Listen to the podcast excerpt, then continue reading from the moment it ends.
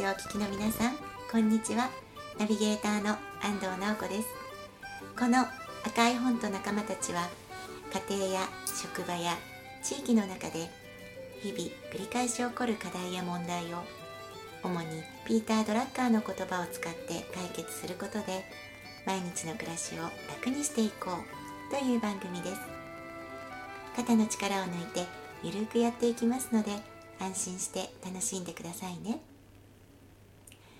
今日のテーマは時間管理です。お話をしてくれるのはいつものようにドラッカー読書会ファシリテーターの田畑裕二さんです。田畑さんよろしくお願いします。はい今日もよろしくお願いしまお願いすします。えっ、と今日は時間管理ということなんですけどはい。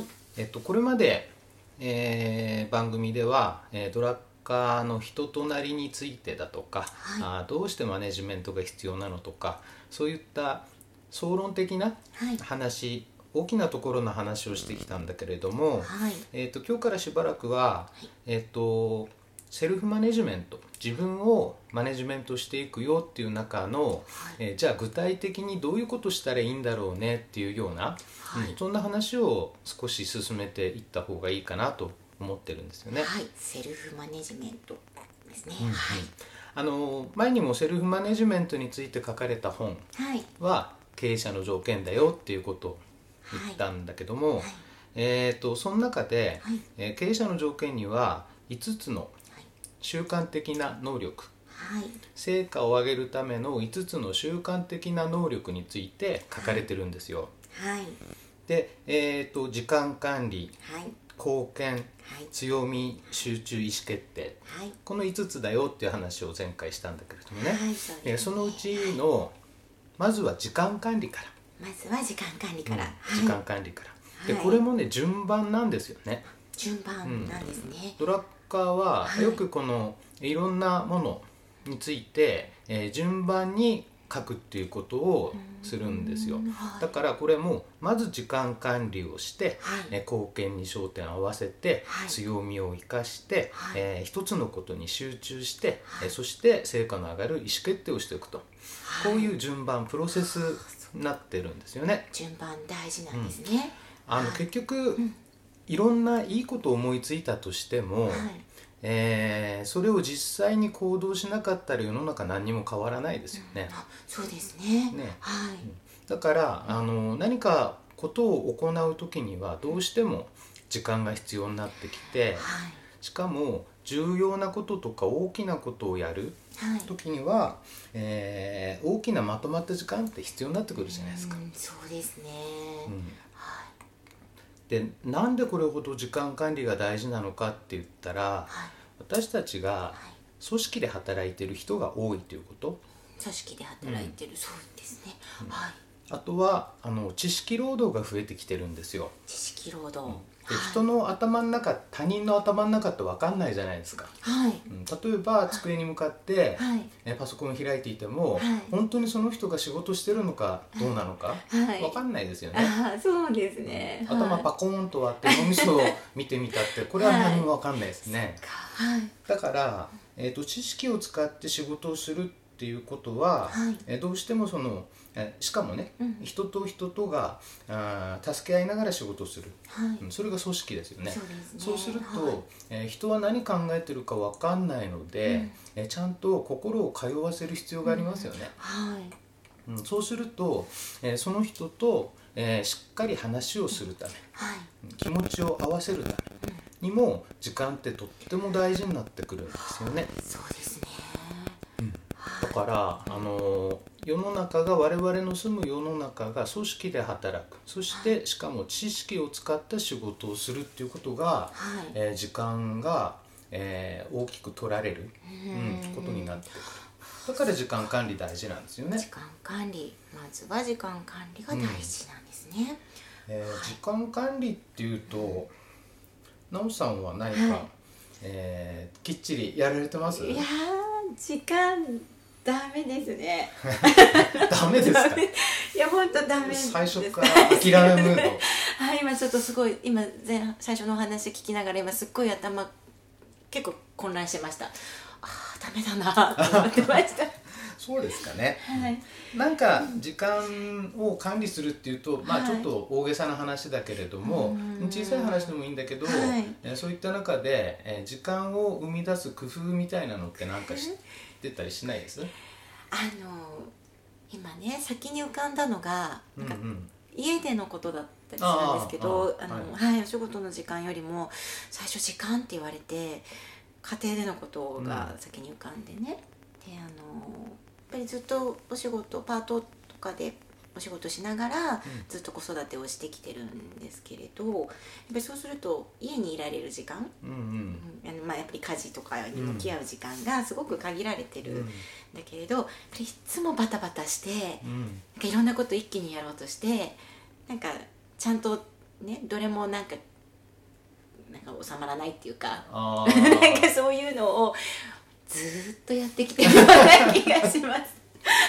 やっぱりね、えー主婦業とそれから仕事と両立させるって難しいですよね、それこそはい時間をうまく配分するだとか、はいあそういったことが必要になってくるし、はい、で、えーなおさらその無駄なことをする時間っていうのも極力少なくしないとなんないですよね。ね。はい。なのであのちょっと一つうん、割と意識してやったことがあるんですけあど、あなんですか？はい。あのねテレビを見るのをやめたんですよ。おほう。はい、なんかテレビついてるとつい気になっていろいろ見てしまってうん。うんうんで手が止まっちゃったりするので、もうね私あのもうここ何年もラジオだけですね。ああそうなんです、うん。ああそういうことなんですね。はい、朝とやっぱり朝出勤前バタバタっとする時間、であと帰ってきてから、まあ、そこからなんかお洗濯したりご飯支度したりとかね、うん。うんうん、そうあのあと家での仕事をしたりとかもするんですけど、うん。テレビをつけなくってラジオにしましたね、うん。そしたらちょっと変わったなっていうあどんな、な変化があったんですか、ね。うんなんでやっぱりそこが手が止まらない、うん。うん、ラジオだったら、まあ、耳だけでいられるので、でなんか必要な情報、まあ、お天気だったりとか、まあ、ちょっと、うんね、やっぱりニュースだったりとかが聞こえるけれどでももううんとそうだな。必要なくなったら切る、うん。うん。うん、なんかそういうふうにしているかな、うん。それは一つ工夫してしたことかなとは思ってます。あのねドラッカーは、はい。えー時間を確保する体系的に時間を管理する方法って言って、は3つのこと言ってんですよね。はい、うん。で今テレビを見なくなった、はい。これね実は廃棄するっていう話なんですよ。廃棄、うんはい。廃棄する。捨てちゃうっていうことね。捨てちゃう、ん。そうですね。やめちゃいました、はい。そういうことで、うんうん。テレビを見なくなるっていうこともこれは廃棄の一つですね。はい。あと2つ目がはい。人に任せるっていうことなんですよ。人に任せる、うん、はい。で3つ目はそもそもその時間浪費の原因となっているもの、はいでまあ、さっき、えーテレビの話で言ってくれた、はい。えー、とテレビをつけていると手が止まってしまうよっていうね、はい。うん。まあ、それもちょっと絡んでくるんだけどね、はい。うん、意外とこの廃棄とそれから人に任せるって大事なんですよね。そうですよね。人に任せるもうん。実は今思ってることがあってうん。あの子供たちもう随分と大きくなったので、うんうん。あのもちろん子供小保育園とかに行ってる頃から、まあ、お仕事してでもやっぱり家のことは、やっぱり母親の仕事かなと思ってこう、ね、いつも家に帰ってきていつもバタバタしてたんですけど、まあ、もう、えー、21歳と19歳なので。あそんな大きい子供がいるんですか。はい。へ なのでまあもちろん何年か前からねすごく意識してあの別にこれは私だけの仕事じゃないっていうふうに思って、まあ、それでもね長年のこう流れがあってこう一緒に暮らしてるのでまあなんかこうお洗濯でも何でもやっぱりお母さんが一番みたいな感じでね、きっと子供たち思ってるんでしょうけどでもねそれだんだんやめようと思って、うん。はい、はい、必要なものはちゃんと自分たちでやってもらおうかな。あそれはとても正しいやり方ですよ正しいやりはい、子供たちに変化はなかったですか？変化ね。いやでもやっぱり、まあ、自然にねうん。やってくれるように自分にで必要なものは自分で意識して動いてくれるようになってるかな。うん。なるほど。まだちょっと足りないですけどね、えっとねそれってとっても本質的なことを今言ってくれてるんですよね。はいそれは何かっていうと、会社なんかでもそうなんだけども、はい。この仕事は自分しかできないんだっていうふうに上の人が思い込んじゃって、はい。何でもかんでも仕事を抱え込むっていうのがあるんですよね。でも本当はそうではなくって、ちゃんと部下とか後輩とかにはい。その仕事を任せる、うん。そうするとね、まあ、自分の時間がそこに余裕ができて、えーより重要な仕事に、えー没頭することができるっていうのがあるのともう一つ大きなはい。効果としてははい。任された人たちが伸びるんですよねそれで。なるほど。普段やっている仕事の以外の仕事をする、はい。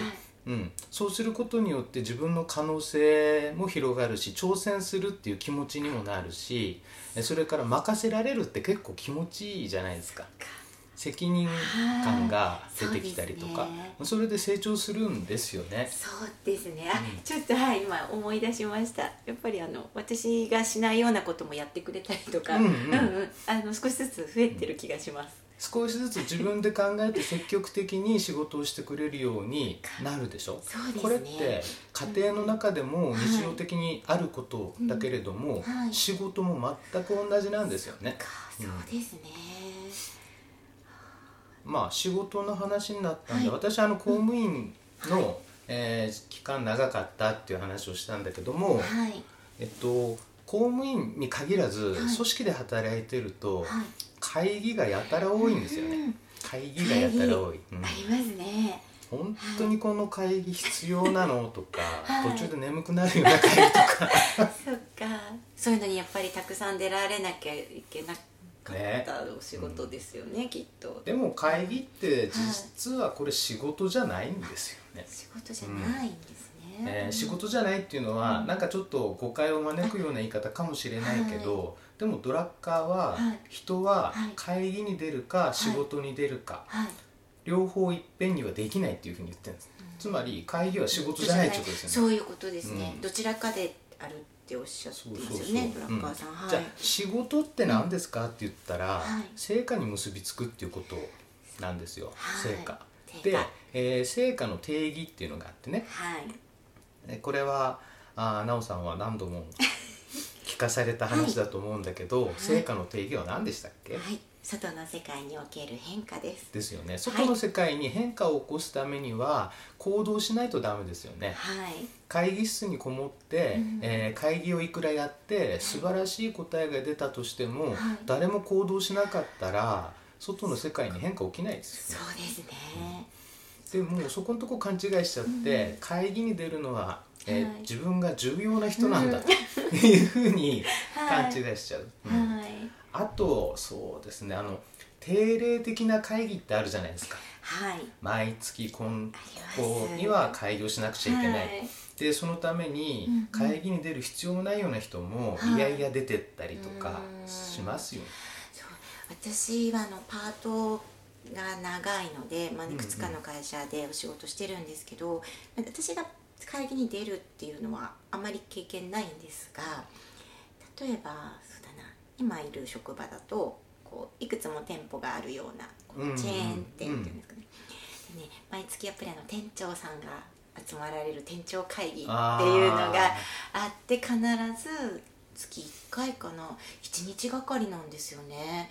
何一日がかりです。一日がかりですね。そんなに集中できるんですよね。なんか何をねどちょっと中身はどうなのか、細かくはわからないんですけどただやっぱりいつもそれに出席する店長の様子を、まあ、このパートスタッフとして見ているとなんかそのための資料を作ることに時間を使っていたりとか、うんなんか帰ってきてからもちょっとこうちょっと憂鬱な様子？行くのも憂鬱な様子？だったりなんかでも時間が決まってるってだからじゃあそもそもだダメって言ったらおかしいですけど、ねえ中話し合う内容があれば長くなるんでしょうけどない時もあるかもしれないですよね。あのー鉄則っていうか会議の原則っていうのもやっぱりあって、はい。えー事前に、えー何を目的とした会議なのかをはい。明らかにしとかないとダメなんですね。あの情報を交換するための会議なのか、何か意思決定をするための会議なのか、えそれとも、えー、報告会なのか、うん、で報告会なんかだったら人があ顔つき合わせてやる必要全くないですよね。今今の世の中だったら別にメールでも何でもいいわけだし。なんか違う結構遠い土地の方も集合してやってる様子なんですよね。いやうん変わってきてるのかもしれないですけど、でもちゃんとそれだけ毎月多分同じことが、そのなんていうんですかスケジュールとしてあるみたいなので、やっぱ報告会的なものなのかなって思って意外と多いんですよねそういうのね。あの本当に会議は事前に目的を明確にしておくこと、はい、それからその会議にどうしても必要な人を招集すること、はい、そして会議の目的が達成されたりいくら時間が余ってもそこで会議を終了すること。よくありがちなのがせっかく集まったので他に何かありませんか？とか聞くじゃないですか。時間がまだあるので、うん、みたいな、ありそうですね。でもそれってやっちゃダメなんですよね。ダメなんです、ね、ダメなことです。つまり会議は仕事じゃないからなんですよね、うん、いや確かにそうやって遠方から来る方のその移動の時間とかも含めて、一日やっぱりそこに縛られるってですよね。時間もったいないですね、うん、でやっぱり我々そうやって仕事している時には、うん、人の時間貴重な人の時間を奪ってないかどうかっていうことも、うん、そこも配慮しないとやっぱりダメですよね。そうですね、まあ、これもあの家庭の中では全く同じで。家庭の中でも、私は子供の時間を奪ってないかしらとい。うようなことを常に思う、なぜかというと、時間って全ての人に平等にある。24時間、1日24時間、それ以上のものもないしそれ以下のものもない、でえ本当に時間だけが貴重な資源なんですよね、つまり行動するためのガソリンのようなものですよね、うん、だからその貴重な時間、うん。ドラッカーはあそれをね時間に対する愛情ある配慮とかって言うんですよね、時間って本当に貴重なんだよ、で愛情ある配慮、うん、を持って接しなくちゃいけないね、愛情ある配慮。はい。で、えー、まあ時間それじゃあ、えー、どうやって時間を確保していこうかっていう話ね。さっきはあの廃棄する、はい、えー、任せる。えー、そして、えー、原因を排除するっていうような話があったんだけど、うんはい、じゃあ具体的にどうしますかっていうのも、はい、ドラッカーはね教えてくれてるんですよね。具体的に、うん、時間を管理する3段階のプロセスっていうのがあるんですよ。はい、3段階のプロセスです、ね、まずはね、記録すること。はい記録記録する、うん、これはね、はい、記憶が当てにならないからなんですよね。ね。はい、人は自分が良いと思っているところに多く時間を割いてるって勘違いするんです、はい、なのでこれは記録をすること、うん、記録する。記録の仕方はどうでもいいんですよ、あのノートにつけてもいいし、はい、えー、手帳につけてもいいし、今あのスマホのアプリとか、うん、い。っぱいあるのでどんなんでもいいんです、はい、これ記録すること記録ですね。2週間も記録したら自分のパターン見えてきますか？ら、2週間ですね。なかなかハードルが高いです それが。やってみてください、はい、次はね記録したら今度時間を整理するんですね、はい、それを整理する、うん、はい、で要は記録をすると自分が比較的無駄なことに時間を割いてると見えてくるんですよ、はい、自分の癖っていうのもあるし、はい、そういったものを整理していく、はい、ね、整理する時にはさっきの廃棄ま任せる、うん、これを使っていくんだよ、はい、で、えー、3つ目3段階のプロセスの3つ目は、まとめるということです。まとめる、大きな時間の塊にするんです。大きな時間、うん、そうですよね。あの細切れじゃダメっていうことですよね、大きな時間にまとめていく、はい、この3段階のプロセスえ記録する整理するまとめる、うん、これで、え時間を体系的に管理することができるよと、はい、ロッカーは言ってます。はい。ちょっとなかなかね難しいんですけど。いやとにかくやってみることですね。はい、はい、やってみます。はい、じゃあ今日もありがとうございました。はい。それでは今日も最後に仙北や春菜さんの曲をお送りします。ファイト